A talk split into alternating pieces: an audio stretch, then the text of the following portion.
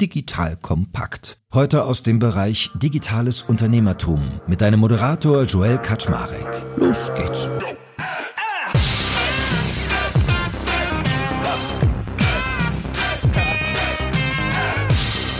Hallo Leute, mein Name ist Joe Kaczmarek, bin der Geschäftsführer von Digital Compact und heute wird's mal richtig spannend, denn ich habe mit dem lieben Christian Reber einen Wiederholungstäter vom Mikrofon.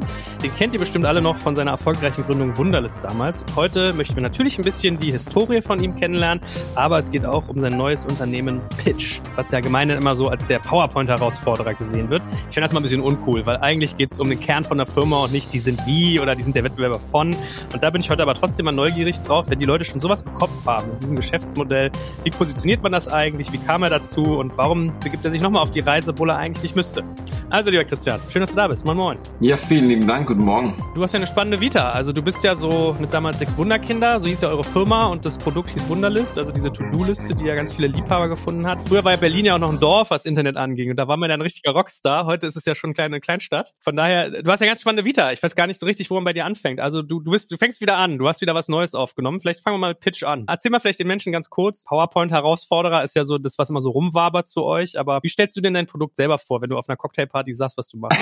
ja, also Pitch vorzustellen ist ehrlich gesagt gar nicht so einfach. Im Prinzip bauen wir die weltweit erste vollständige Plattform für Präsentationen. Wir fokussieren uns dabei primär auf Teams und Unternehmen. Wir versuchen tatsächlich eine echte vollständige Alternative zu Microsoft PowerPoint zu entwickeln. Unser USP ist quasi dabei, dass wir Mitarbeitern in Unternehmen ermöglichen, herausragende Decks in Minuten zu erstellen, statt in irgendwie Tagen oder Wochen. Also beispielsweise Pitch Decks für neue Ideen, neue Produkte, Board Decks, Sales Decks, Marketing Reports, bieten aber zudem noch ein paar extra Funktionen, wie zum Beispiel Echtzeit Analytics. Also wenn du dein Deck teilst über einen Pitch Link, dann siehst du quasi in Echtzeit, wer öffnet deine Präsentation, wann und verbringt wie viel Zeit auf welcher Slide. Wir haben so eine integrierte Publishing-Plattform noch dazu, um Präsentationen direkt im Web zu teilen. Funktionen wie zum Beispiel Recordings, um Slides nicht nur einfach trocken zu teilen, sondern sich dazu auch noch aufzuzeichnen und, und live oder asynchron zu präsentieren. Versuchen im Prinzip Unternehmen dabei zu unterstützen, in dieser hybriden Arbeitswelt schneller und besser und effizienter zu kommunizieren, um damit gleichzeitig bessere Produkte zu entwickeln, mehr Umsatz zu generieren Vertrieb zu stärken und so weiter. Ja, dieser PowerPoint-Vergleich, der schmerzt jetzt nicht unbedingt, weil einfach dadurch relativ klar wird, worauf wir zielen. Also die Hintergrundstory ist so ein bisschen, dass wir ähm, damals nach so einer, nach dem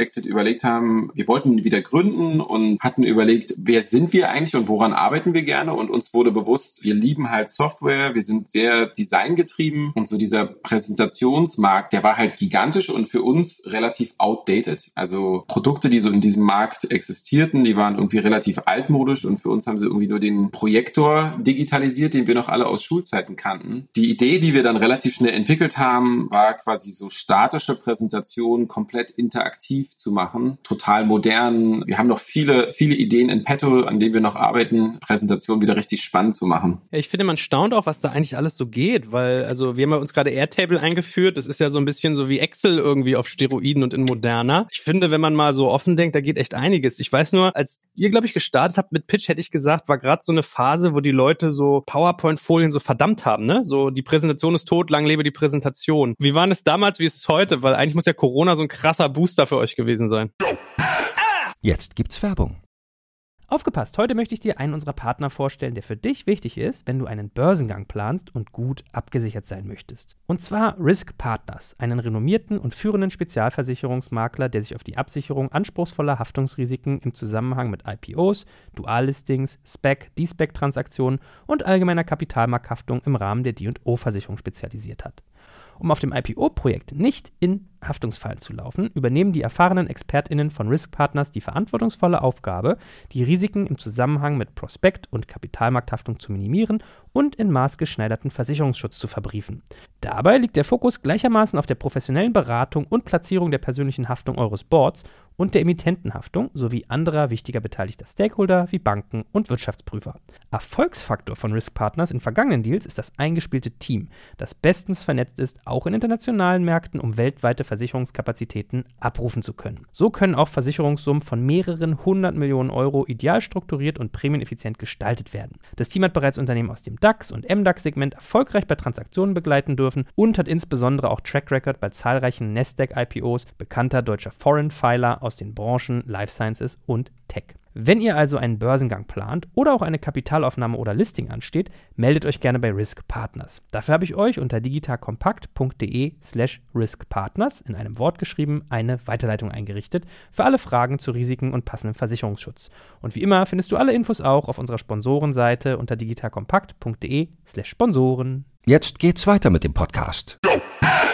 Als wir damals zusammengekommen sind als Gründerteam, habe ich meinen, meinen Mitgründer so quasi von der Idee erzählt. Der Präsentationsmarkt ist komplett outdated. Präsentation als Kommunikationstool äh, haben irgendwie eine extrem schlechte Reputation. Aber irgendwie werden ja dennoch in Unternehmen oder auch in der Politik wichtige Entscheidungen getroffen auf Basis des Outputs von Präsentationssoftware. Weltweit haben wir über eine Milliarde Installationen von PowerPoint und Keynote und Google Slides. Und wenn wir quasi eine moderne Software bauen könnten, die wirklich Gründern, Managern, Mitarbeitern dabei hilft, herausragende Decks zu entwickeln, die einfach viel effizienter sind und viel besser, dann könnten wir echt die Welt bewegen positiv. Meine Mitgründer sind voll drauf angesprungen und fanden die Idee großartig, weil wir selber für uns verstanden haben, okay, da können wir quasi an einem Produkt arbeiten, das quasi perfekt zu uns passt, ja, so Design-Tool bei Designers, vor Designers sozusagen. Corona war tatsächlich so halb ein Booster für uns. Also wir waren zu spät für Corona. Also viele, viele Tools so für Remote Work, äh, wie zum Beispiel Miro, die waren ja irgendwie irgendwie schon jahrelang am Markt und dann kam Corona und sind solche Tools halt total explodiert, weil alle brauchten irgendwie digitale Whiteboards zum Beispiel oder Remote First Design Tools oder Produkte wie Notion und Airtable, die du genannt hast. Und wir waren zu der Zeit einfach noch nicht reif mit dem Produkt. Sprich, wir haben während der Corona-Zeit immer noch eine Beta-Phase durchgeführt und mit selektierten Kunden zusammengearbeitet. Allerdings hat sich natürlich der Markt trotzdem drastisch verändert. Sprich, alle suchen jetzt nach so Best-in-Class Software und versuchen quasi die, die besten Tools zu finden für diese neue hybride Arbeitswelt, äh, in der man mal im Office arbeitet und viel von zu Hause. Und insofern ist, glaube ich, der, der Bedarf an Software wie Pitch halt größer denn je und wächst halt immer mehr. Ja, ich habe mir auch so gedacht, euer Sales Pitch muss sich äh, signifikant vereinfacht haben durch Corona, weil früher war das so Collaboration-Plattform, verstehe ich nicht, wie Remote, nee, die sollen bei mir hocken und so, ne? Also, und ich sag mal so von der Entstehung her, du hast immer gesagt, wir und mein Gründerteam, wer seid denn eigentlich ihr? Wir sind acht Gründer insgesamt. Vier von uns sind quasi Engineers und der Rest Design und Marketing und Finance, Legal, Recruiting, Business. Und wir teilen uns halt untereinander die Verantwortlichkeiten halt sehr, sehr strikt auf. Uns war allen klar, dass ich quasi die CEO-Rolle trage und Produkt anführe und meine Co-Founder halt so ihre Bereiche. Wir sind im Endeffekt alles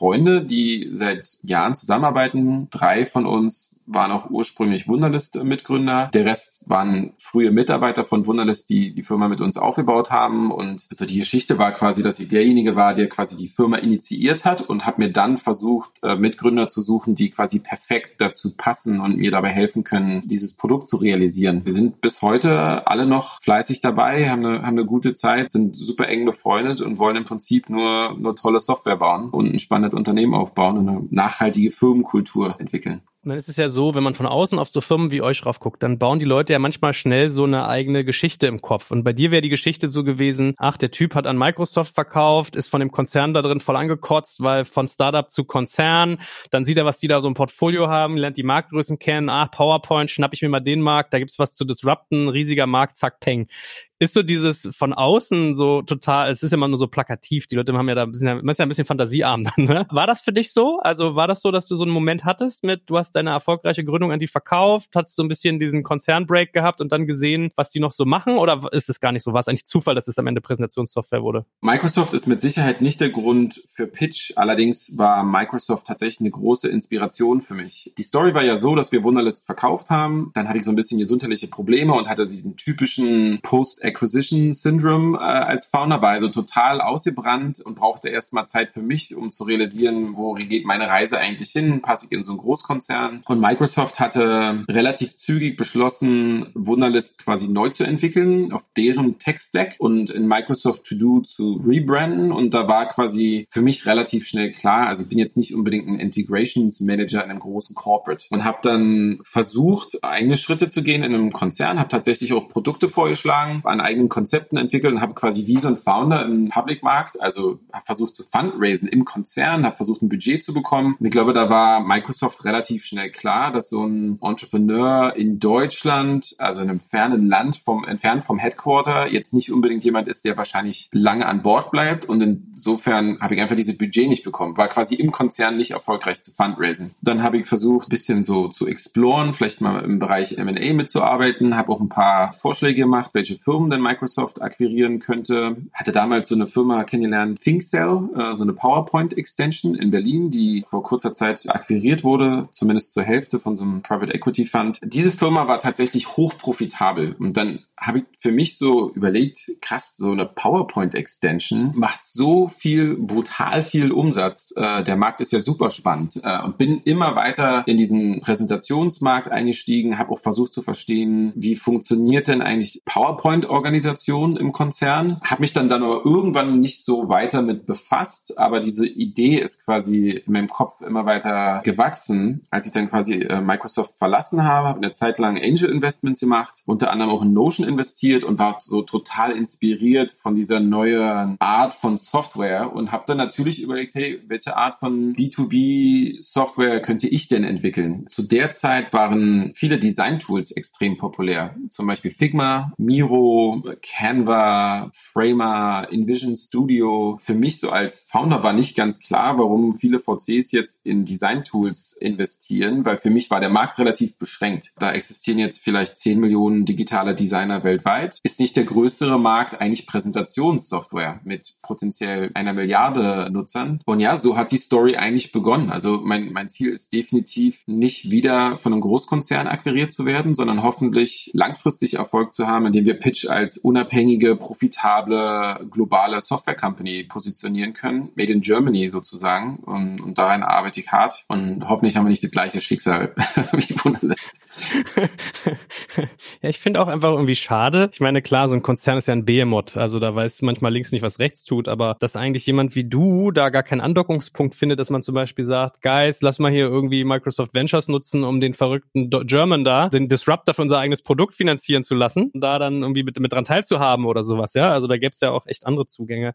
Ich meine, wie war es denn? Ich habe ehrlich gesagt, weiß ich es bis heute gar nicht. Wie freiwillig war denn dein Verkauf an Microsoft? Also war das so, dass du gesagt hast, Timing stimmt, hurra, let's go? Oder war das so ein bisschen eine Gruppenentscheidung, du bist zu kurz gekommen? Oder warst du mit dem Rücken an der Wand? Wie war das damals bei dir? Ja, war tatsächlich eine Gruppenentscheidung. Mein Management-Team hat, glaube ich, erkannt, dass ich als, sagen wir mal, relativ junger, grüner Gründer vermutlich sehr naiv war und immer dachte so, ja, wir haben jetzt irgendwie über 10 Millionen Nutzer, wir können Wunderlist auch zu 100 Millionen Nutzern skalieren, können noch ein Business-Produkt ranbauen und die Firma wirklich profitabel machen. Und mein Management-Team war relativ stark davon überzeugt, dass diese Opportunität Microsoft Exit so eine Once-in-a-Lifetime Opportunity ist. Und dann haben wir tatsächlich zusammengesessen bei mir zu Hause und haben so ein bisschen debattiert und ich war echt wütend, ehrlich gesagt, weil für mich war Microsoft so irgendwie innerlich eher ein Feind. Kann eigentlich jetzt nur noch mich entscheiden, euch alle gehen zu lassen, um mir ein neues Management-Team zu hiren oder wir machen diesen Exit. Und dann habe ich mit, zusammen mit meinen Mitgründern, die auch nicht alle im Management waren, viel darüber debattiert. Meine Mitgründerin und heute Ehefrau war zum ersten Mal schwanger und dann hatten wir uns alle tief tief in die Augen geschaut und uns entschieden, okay, vielleicht macht der Exit tatsächlich jetzt Sinn. Hab so ein bisschen widerwillig verkauft und ja, hab echt ein Jahr daran zu knabbern gehabt. Obwohl die Unternehmung ja an sich von Erfolg gekrönt war, hat es echt eine Zeit gebraucht, um damit tatsächlich so meinen Frieden zu finden. Aber ich habe überhaupt gar keinen Groll gegenüber Microsoft. Also ich glaube, Microsoft hatte immer die allerbesten Intentionen, ist auch ein großartiger Konzern. Ich habe einfach in diesen Konzern zu der Zeit nicht reingepasst und fertig aus. Ich glaube, dass Microsoft da super fair mit mir umgegangen ist im Prozess und mich immer unterstützt hat. Trotzdem ich dann irgendwann Jahre später irgendwann mal öffentlich Rückkaufangebot gemacht habe, ist für mich Microsoft kein Feind und nicht evil oder der, der böse Konzern oder so, sondern es ist einfach nur eine andere Art Unternehmung und ich versuche halt mein Ding als Unternehmer zu machen.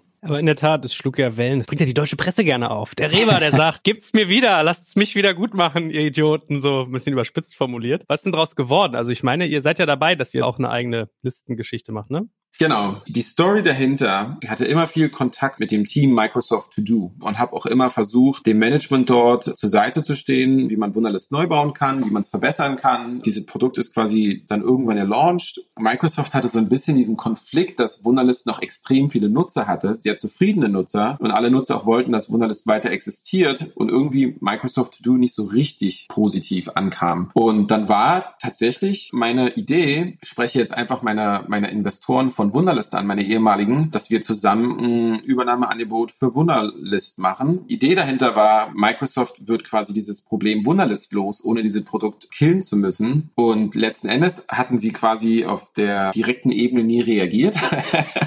aus verständlichen Gründen. Und dann habe ich mein Angebot einfach öffentlich gemacht und habe einfach überlegt, hey, warum nicht über Twitter einfach mal kommunizieren, dass, dass ich ernsthaftes Interesse hätte, Wunderlist zurückzukaufen. Von mir aus hätten sie ja Team und so weiter behalten können und mein, mein Ziel wäre dann gewesen, aus Wunderlist quasi eine profitable Software as a Service Company zu bauen. Letzten Endes hat aber auch dieses öffentliche Angebot nie Gehör gefunden. Insofern haben sie dann eingestampft und dann daraus ist dann Superlist entstanden. Und Superlist ist quasi eine Firma, die Ende 2020 äh, von mir gegründet wurde, wieder so die Erfahrung aus meinem Unternehmertum und auch aus meinen Investments. Irgendwie besteht da immer noch die Möglichkeit, so die Task Management App für Individuen und für Teams zu bauen. Für mich so die existierenden Lösungen sind immer noch alle nicht perfekt. Und dann war halt so der Drang da, ich gründe jetzt einfach nochmal quasi einen inoffiziellen Wunderlist-Nachfolger, Superlist und entwickle nochmal an der Idee und wir fangen quasi nochmal von vorne an. Da bist du doch aber wahrscheinlich nicht Fulltime irgendwie engagiert, sondern eher so als Chairman-mäßiges, oder? Also wir sind alle Equal Founders, haben diese Firma zu fünft gegründet und die Idee war quasi, dass ich als Initiator Chairman werde und versuche einfach nur beim Thema Produktstrategie, Produktdesign zu unterstützen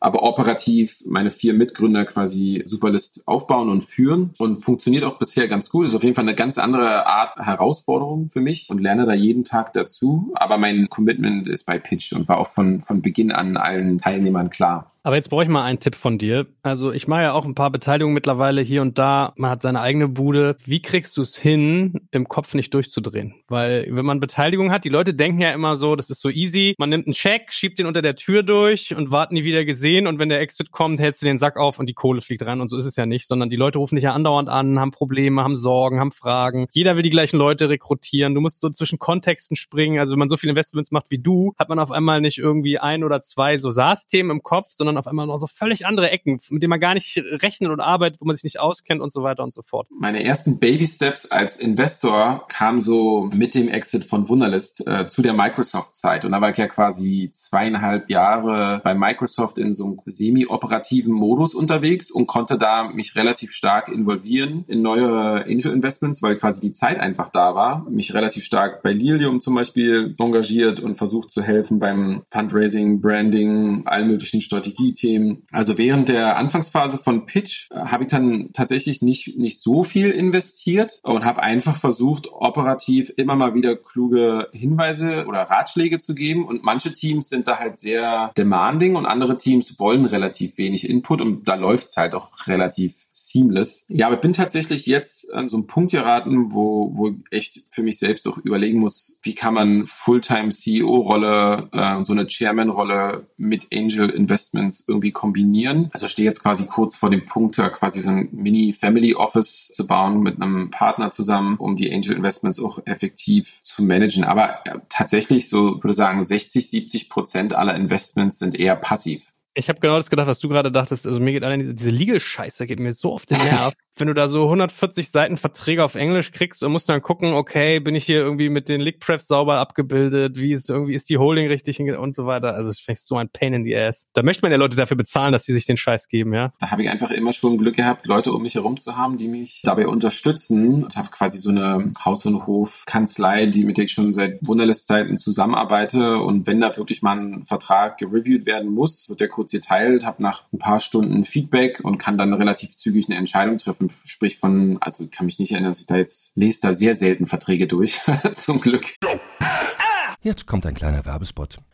Aufgepasst! Wusstest du, dass HR-Teams heutzutage mit mehr Aufgaben denn je konfrontiert sind? In der aktuellen Studie HR Trends, die Zukunft der Personalarbeit 2024 von Sage, wurden HR-Teams aus sieben verschiedenen Ländern und über 20 Branchen befragt, um top aktuelle Insights in der Entwicklung des Personalwesens zu geben. Sage entwickelt HR-Tools und Software für dein Unternehmen, um Lohnabrechnungen, Personalmanagement, Buchhaltung und mehr zu vereinfachen. So, und die Studie von Sage zeigt unter anderem, dass ganze 91% der HR-Teams angeben, dass ihre Arbeit Arbeitsbelastung im letzten Jahr zugenommen hat, aber gleichzeitig glauben 79 Prozent der Befragten, dass Automatisierung ihre Prozesse zukünftig verbessern und Zeit sparen kann. Ebenfalls spielt auch KI eine große Rolle. Derzeit nutzen etwa ein Drittel bereits Chatbots wie ChatGPT in ihren Prozessen und circa drei Viertel der PersonalleiterInnen sind sich bereits sicher, dass KI die Arbeitsweise im HR revolutionieren wird. Du merkst, die Studie ist vollgepackt mit Statistiken, überraschenden Erkenntnissen und Tipps für HR-Führungskräfte, die vorankommen wollen und zeigt eine Momentaufnahme der sich stetig wandelnden Rolle von HR heute. Am besten schaust du dir die Studie HR-Trends, die Zukunft der Personalarbeit 2024 selbst an. Unter digitalkompakt.de slash Sage,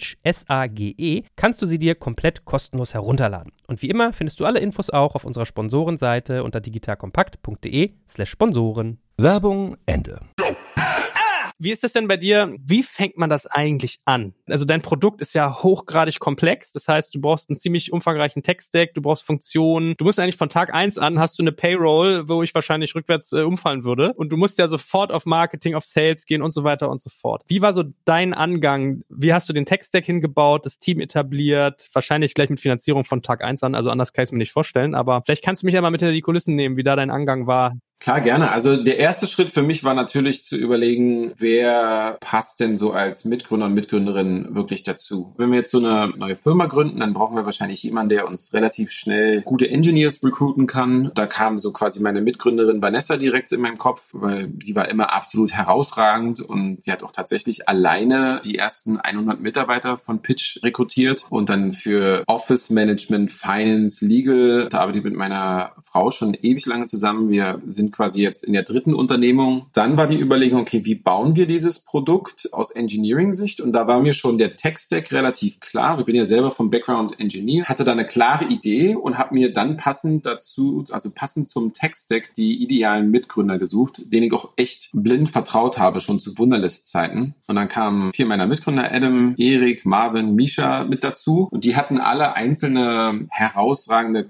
Qualifikation. Also der Adam zum Beispiel, der heute unser CTO ist, der war so unser Web-Lead, der quasi die Web-App von Wunderlist entwickelt hat. Immer herausragender Ingenieur, Mitarbeiter der ersten Stunde. Dann kam der Erik Labott hinzu, der war immer so mein Wingman für Customer Support, Product Management, macht bei uns auch Qualitätskontrolle. Und Misha war unser bester Mobile-Engineer im Team. Dann noch Marvin Labott, einer der besten Frontend-Engineers, die ich jemals gesehen habe. Dann war meine Überlegung, wollen wir jetzt wieder für Pitch direkt Fundraisen oder wollen wir mal überlegen, ob wir die Firma eventuell bootstrappen können. Dann war meine Überlegung, vielleicht ein, zwei Millionen Euro in die Hand zu nehmen und äh, Pitch damit zu finanzieren. Dann haben wir damit begonnen, unser Team aufzubauen, waren relativ schnell bei so zehn Mitarbeitern. Da kamen einfach krasse Angebote von Investoren, die unbedingt in Pitch investieren wollten. Und viele davon waren auch tatsächlich schon in Wunderlist involviert, also kannten auch meine Stärken und Schwächen als, als Gründer. Und ich hatte einem Investor tatsächlich mal so von der Idee erzählt, äh, kurz bevor ich meine Kinder in den Kindergarten gebracht habe, habe so gesagt, ja, wir arbeiten an so einer neuen Company, die heißt Pitch. Äh, wir bauen kollaborative Präsentationssoftware für Teams. Wir sind noch in einem sehr frühen Stadium. Ich glaube, damals hatten wir noch nicht mal einen Namen. Und dann bin ich in den Kindergarten gefahren, habe meine Kids abgegeben und dann kam ein Termsheet in meiner Inbox mit dem Titel The Next Wunderkinder. Dann kam tatsächlich direkt ein Finanzierungsangebot, bei dem ich mich dann einfach gefragt habe, okay, riskiere ich jetzt quasi Millionen an Euro von meinem eigenen Vermögen oder arbeite noch mit Investoren zusammen, wie bei bei Wunderlist und gehe so diese Venture Route again. Aber auch relativ schnell bewusst,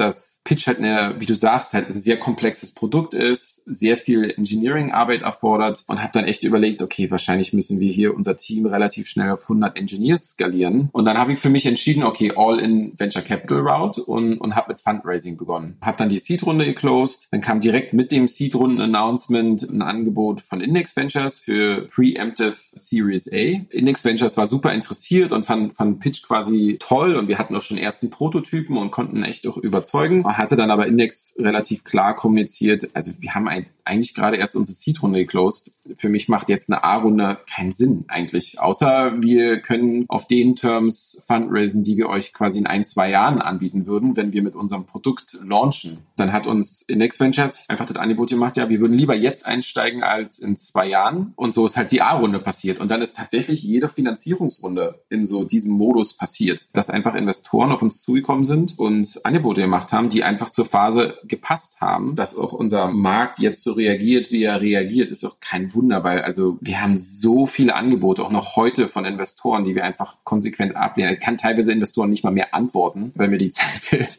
Also klingt vielleicht jetzt arrogant, aber ist tatsächlich so. Also ich muss halt einfach überlegen, äh, antworte ich jetzt so fünf VC-E-Mails oder arbeite mit meinem Team am Product und da ist mir halt mit meinem Team zusammenarbeiten wichtiger. Wen ich jetzt noch gerade vergessen habe, war mein Mitgründer Jan, der quasi bei uns so der Lead Product Designer zur Gründung war. Für mich startet jede Gründung immer sehr stark aus Produktsicht. Sprich, erstmal versuche ich die Finanzierung außen vor zu lassen und nur am, an der Produktvision zu arbeiten und herausragenden Pitch zu bauen. So ist so die komplette Backstory sozusagen. War das ein Stück weit so, dass du diese Legacy hattest, dass die dir deswegen hinterhergerannt sind, weil du quasi diese Wunderlist-Geschichte im Rücken hattest? Oder hatten die einfach auch schon Produktsachen gesehen, wo du glaubst, dass die einfach, dass genau diese Liebe, die, die Stärke, die du da investiert hast, das den Unterschied gemacht haben? Was glaubst du, ist da so der Hebel gewesen? Denke auf jeden Fall beides, dass so ein professioneller VC-Investor sich klar Gedanken macht, okay, da ist jetzt ein Team an Bord, die haben schon mal zusammengearbeitet, hatten schon mal einen Exit, äh, haben schon mal eine Software entwickelt. Da ist natürlich so ein Grundvertrauen erstmal da. Aber tatsächlich tatsächlich war auch die Idee Pitch absolut entscheidend. Starker Produktpitch, starke Vision, gigantischer Markt und natürlich der Wunderlist-Bonus. Der Wunderlist-Bonus, der hilft mir auch ehrlich gesagt bis heute. Unsere Erfahrungen und auch Managementfehler aus der Vergangenheit, die wir nicht mehr bei Pitch wiederholen wollen. Oder wenn wir mit potenziellen neuen Mitarbeitern sprechen, da sagt fast jeder eigentlich, hey, I've been a mega Wunderlist-Fan. So exciting to meet you. ja, krass. Und sag mal, eine Randnotiz. Du hast ja immer wieder erwähnt, dass du mit deiner Frau zusammenarbeitest. Ich mache das auch. Ich kriege das hin aber ich werde immer wieder gefragt, wie machst du das? Schlagt euch nicht die Köpfe ein. Wie ist es bei dir? Also wie schafft ihr es, dass es harmoniert? Meine Eltern haben tatsächlich relativ lange zusammengearbeitet. Bin in Brandenburg an der Havel geboren, in der Nähe von Berlin. Und meine Eltern hatten knapp zehn Jahre auf so einem Landwirtschaftsbetrieb zusammengearbeitet. Mein Vater war der Techniker quasi, der die Maschinen gewartet hat und so ein bisschen halt Technical Leadership gemacht hat. Und meine, meine Mutter war quasi so die Geschäftsführerin des, des Betriebes. Als ich meine Frau kennengelernt habe und überzeugt hatte, bei meinen Unternehmungen mitzumachen, da hatte mir meine Mutter tatsächlich viele Tipps gegeben, teilweise extrem trivial Material, arbeitet nie an den gleichen Sachen, arbeitet nie im gleichen Raum. Meine Frau ist jetzt nicht so der Techie quasi, sondern halt eher fokussiert auf Legal, Finance, Office Management, also alle so Themen, die mich jetzt nicht so antreiben. Insofern haben wir relativ wenig Overlap und streiten uns halt, uns halt nie. Wir arbeiten noch an unterschiedlichen Orten mit unterschiedlichen Personen, haben unsere eigenen Herausforderungen. Wir sagen aber auch jetzt als Ehepaar, dass wir definitiv nicht verheiratet wären und keine Kinder hätten, wenn wir nicht zusammenarbeiten würden, weil man tatsächlich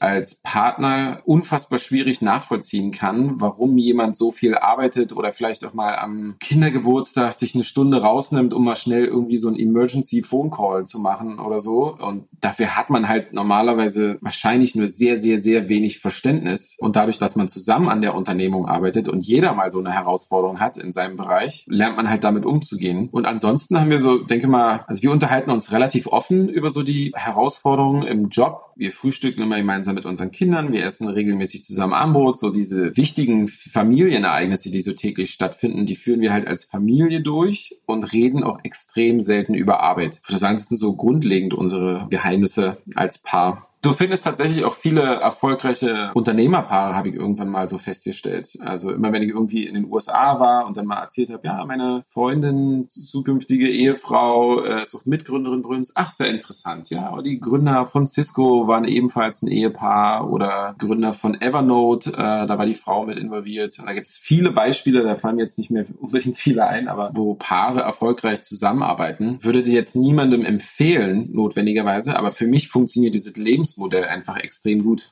Wie geht's denn jetzt für euch weiter? Also jetzt habt ihr irgendwie die Produktideen, ihr habt irgendwie Designkompetenz, ihr habt krasse Leute bei euch. Was sind jetzt so eure strategischen Stellhebel, die ihr stellen werdet, um diesen Präsentationsmarkt auch in eure Eimer laufen zu lassen? Da sind wir ja wahrscheinlich eigentlich bei Sales, ne? Wahrscheinlich Marketing und Vertrieb als Eck. Genau, Marketing und Vertrieb aufbauen ist sicherlich gerade ein Fokus. Wir sind jetzt rund 200 Mitarbeiter, also knapp über 250.000 erfolgreiche Teams im Produkt, über 5 1000 zahlende Kunden. Meiner Meinung nach haben wir relativ solide unseren Product Market Fit gefunden und jetzt müssen wir quasi noch den Go-to-Market Fit finden. Also müssen Sales sauber aufbauen, wir müssen Marketing sauber aufbauen und einfach Wege finden, Pitch solide mit guter Retention einfach zu skalieren, sprich einfach mehr, mehr Teams, mehr, mehr größere Unternehmen ins Produkt zu bekommen und davon zu überzeugen. Um das zu erreichen, machen wir, diskutieren jeden Tag, wie kann man quasi den Product Value für unseren Kunden noch mehr erhöhen erhöhen? Also welche neuen Features können wir bauen, um noch mehr Value zu kreieren? Wir diskutieren natürlich auch sehr viel Product-led Growth. Also welche Mechanismen müssen wir im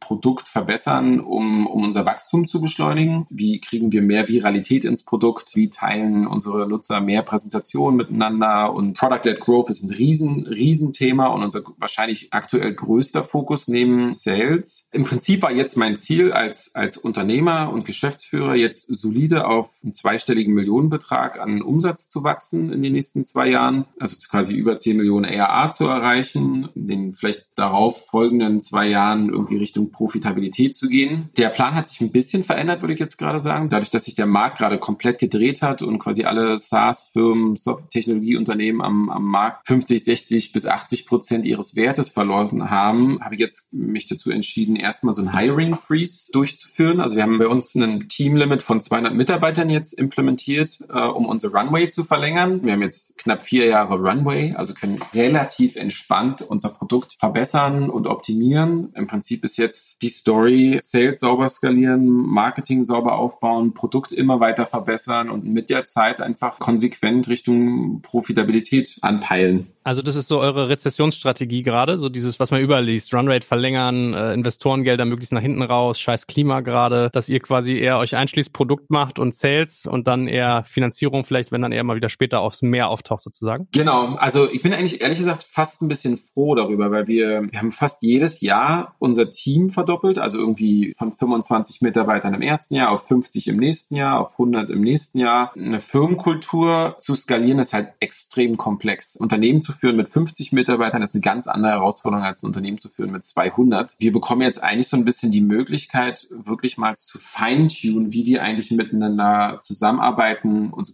wir wollen einfach jetzt diese Krise dazu nutzen, daraus eine Opportunität zu generieren, um zu lernen, wie wir wirklich noch effizienter werden können, die Freude behalten und den Spaß behalten am, am Arbeiten, weil so je größer dein Team wird, umso mehr Prozesse existieren, umso mehr Struktur, umso mehr Reporting. Wir wollen jetzt einfach nochmal leaner schlanker operieren, aber ohne Layoffs. Mein Ansatz als CEO, also bevor ich hier irgendwen entlassen muss aufgrund von einer Rezession, trete ich einfach maximal auf die Bremse, verlängere meine Runway und, und versuche eher mein Team zu stabilisieren in den nächsten ein, zwei Jahren, je nachdem, wie lange so eine, die Phase jetzt halt dauert. Bin da sehr optimistisch, dass wir als deutlich stärkeres Unternehmen dabei rauskommen am Ende bin ja da immer so hin und her gerissen. Also ich verstehe total, was du sagst. Man hat ja so auch diese krasse Verantwortung und wenn es schief geht, bist du mal der Arsch. Auf der anderen Seite, ich bin ja irgendwie auch mal ein Fan von antizyklischem Handeln, weil ich glaube, Top-Talent auf dem Markt gerade kriegst du wahrscheinlich nie wieder so günstig oder in naher Zeit wie jetzt. Juckt sich nicht manchmal, wenn du siehst so, oh, okay, da ist gerade wieder ein Top-Talent am Markt oder da könnte ich jemanden und so? Wir machen ja eigentlich nicht wirklich einen Hiring Freeze. In jeder Firma gehen auch mal Mitarbeiter und natürlich machen wir Backfills. Also wir hiren dann halt Replacements. Also was wir quasi eher gemacht haben, ist einfach uns eine Grenze gesetzt, wie groß wir, wir Pitch als Team jetzt skalieren wollen in der Phase, in der wir sind. Die Grenze liegt bei 200 und wir wollen halt einfach nicht drüber hinausgehen. Wenn Top Talent am Markt ist, dann sind wir da auch noch opportunistisch unterwegs, aber versucht da extrem strikt zu sein und zu sagen halt, auch wenn wir jetzt die Chance haben, jetzt 201 Mitarbeiter zu sein, lass uns mal bei 200 bleiben und wirklich nur dann heiern, wenn es schmerzt. mal eine blasphemische Frage jetzt bei diesem ganzen Sales Game. Also ich glaube, deine krasse Fähigkeit ist ja so eine Verbindung aus Product und Storytelling zusammen zusammen mit, du musst auch gute Analysefähigkeiten haben, ansonsten würdest du nicht immer so diese Märkte auftun. Ich glaube, da hast du schon einen Riecher für.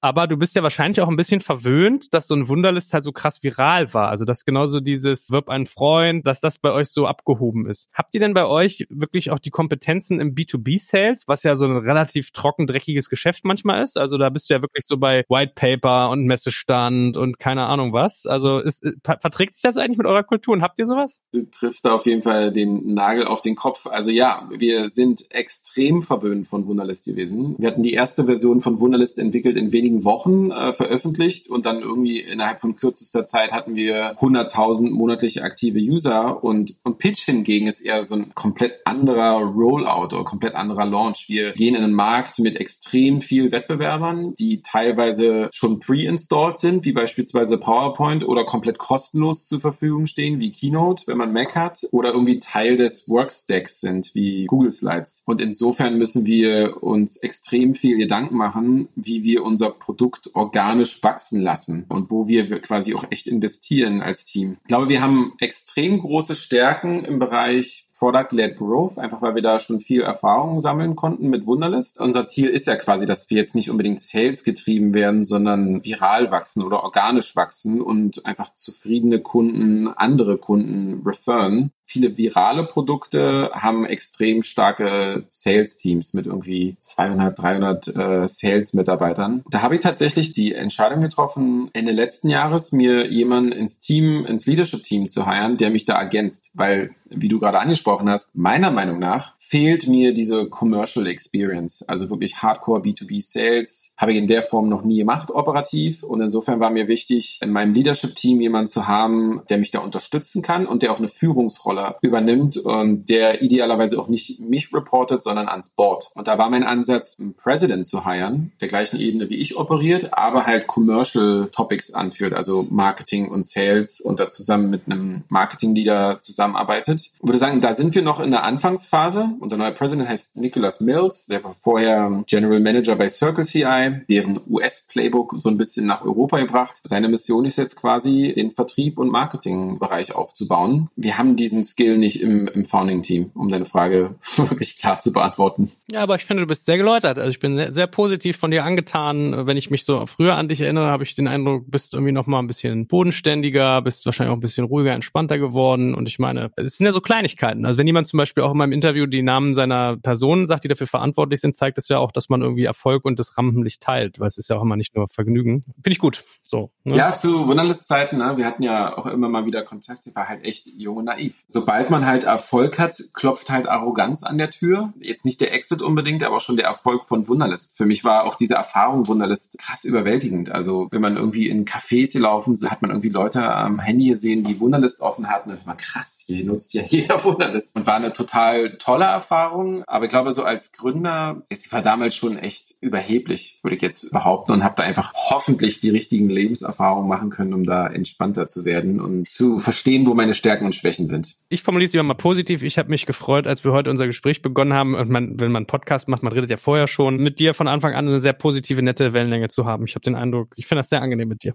Ja. Ebenfalls, vielen Dank. Gut, gut. Nach hinten raus, vielleicht nochmal so letzter Blick. Vielleicht Menschen haben jetzt zugehört, ist ja auch eine Plattform, also viele Unternehmen hören uns ja auch zu. Was würdest du denn sagen? Was ist denn eigentlich so der Kerngrund, warum man euch einkauft als Tool? Also wenn man jetzt auch mal, du hast ja die, die, die üblichen Verdächtigen genannt, aber es gibt ja sowas wie Presi zum Beispiel, die auch so innovativen Shit machen oder so andere Collaboration-Tools. Was ist denn der Grund, weswegen ihr überzeugt? Was ist so euer USP? Wo würdest du sagen, punktet ihr am meisten?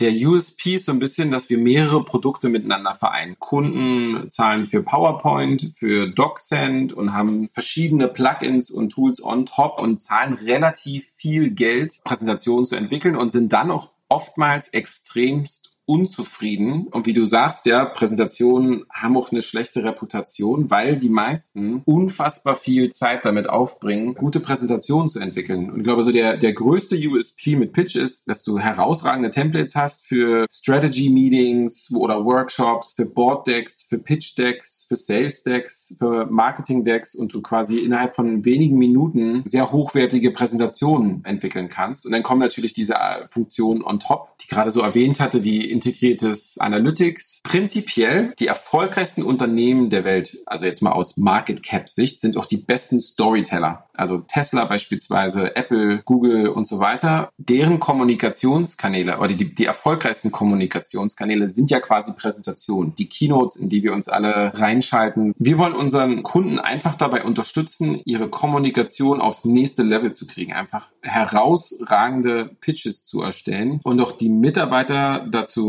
motivieren, ihre Ideen einfach besser zu präsentieren, weil gerade in größeren Corporates verstummen halt viele Mitarbeiter, weil sie nicht wissen, wie sie ihre Ideen promoten können. Und ich glaube, Pitch ist da einfach ein herausragendes Kommunikationstool, kann viele Konzerne einfach deutlich beschleunigen und erfolgreicher machen. Macht ihr da eigentlich auch so technische Schnittstellen möglich? Also wenn ich jetzt zum Beispiel sage, ich habe irgendwie jeden Monat ein Reporting, was ich rausgeben muss und äh, die speise ich mir aus meinem, weiß ich nicht, was es ist, CRM oder whatever Tool it is. Habt ihr sowas bei euch schon implementiert? Ist das Plan oder ist es relativ viel Handarbeit? Genau, also einer der Kernfunktionen in, in Pitch sind auch Echtzeit-Datenintegration. Also wir wollen ja quasi, dass statische Präsentationen interaktiv werden. Und in so klassischen Tools hat man ja normalerweise Screenshots von Charts aus Excel oder so in seine Präsentationssoftware kopiert. Und in Pitch kannst du direkt Charts mit Datenquellen connecten. Also du kannst quasi einen Chart einfügen, mit Google Analytics connecten und dann so dein Traffic dir anzeigen, Charts mit Google Sheets verknüpfen oder Chart-Module. Da sind wir aber offen gesagt noch relativ am Anfang Also wir wollen quasi, dass auch externe Entwickler eigene Integration bauen können. Wir wollen mit Salesforce integrieren, mit Personio, mit allen möglichen anderen Tools, um über die API Daten in Pitch anzuzeigen und zu, zu visualisieren. Aus Roadmap-Sicht extrem starker Fokus drauf, aber dauert halt einfach, bis wir da so richtig Echtzeitdaten-Integration zum USP machen können. Cool. Lieber Christian, es war ein schöner Ritt, hat mir viel Spaß gemacht. Ich glaube, da war ganz viel dabei, egal ob es jetzt äh, persönliche Lebensführung ist oder irgendwie Historie oder jetzt Strategie. Ich glaube, es gibt noch viel zu tun für dich und da wünsche ich dir ganz viel Erfolg mit und drück dir die Daumen, weil ich das ist ja, also ich finde es auch mal ganz geil, wenn man, weißt du, ich habe lieber mehr zu tun als wenig und da beneide ich dich fast ein bisschen. Da kann man, glaube ich, cooles Zeugs machen bei euch. Von ja, daher. vielen lieben Dank. Mir hat ebenfalls sehr viel Spaß bereitet. Dankeschön. Danke fürs Zuhören beim Digital Kompakt Podcast. Du merkst, hier ziehst du massig Wissen für dich und dein Unternehmen heraus. Wenn du mit uns noch erfolgreicher werden möchtest, abonniere uns auf den gängigen Podcast-Plattformen. Und hey, je größer wir werden, desto mehr Menschen können wir helfen. Also erzähl doch auch deinen Kolleginnen und Kollegen von uns. Bis zum nächsten Mal.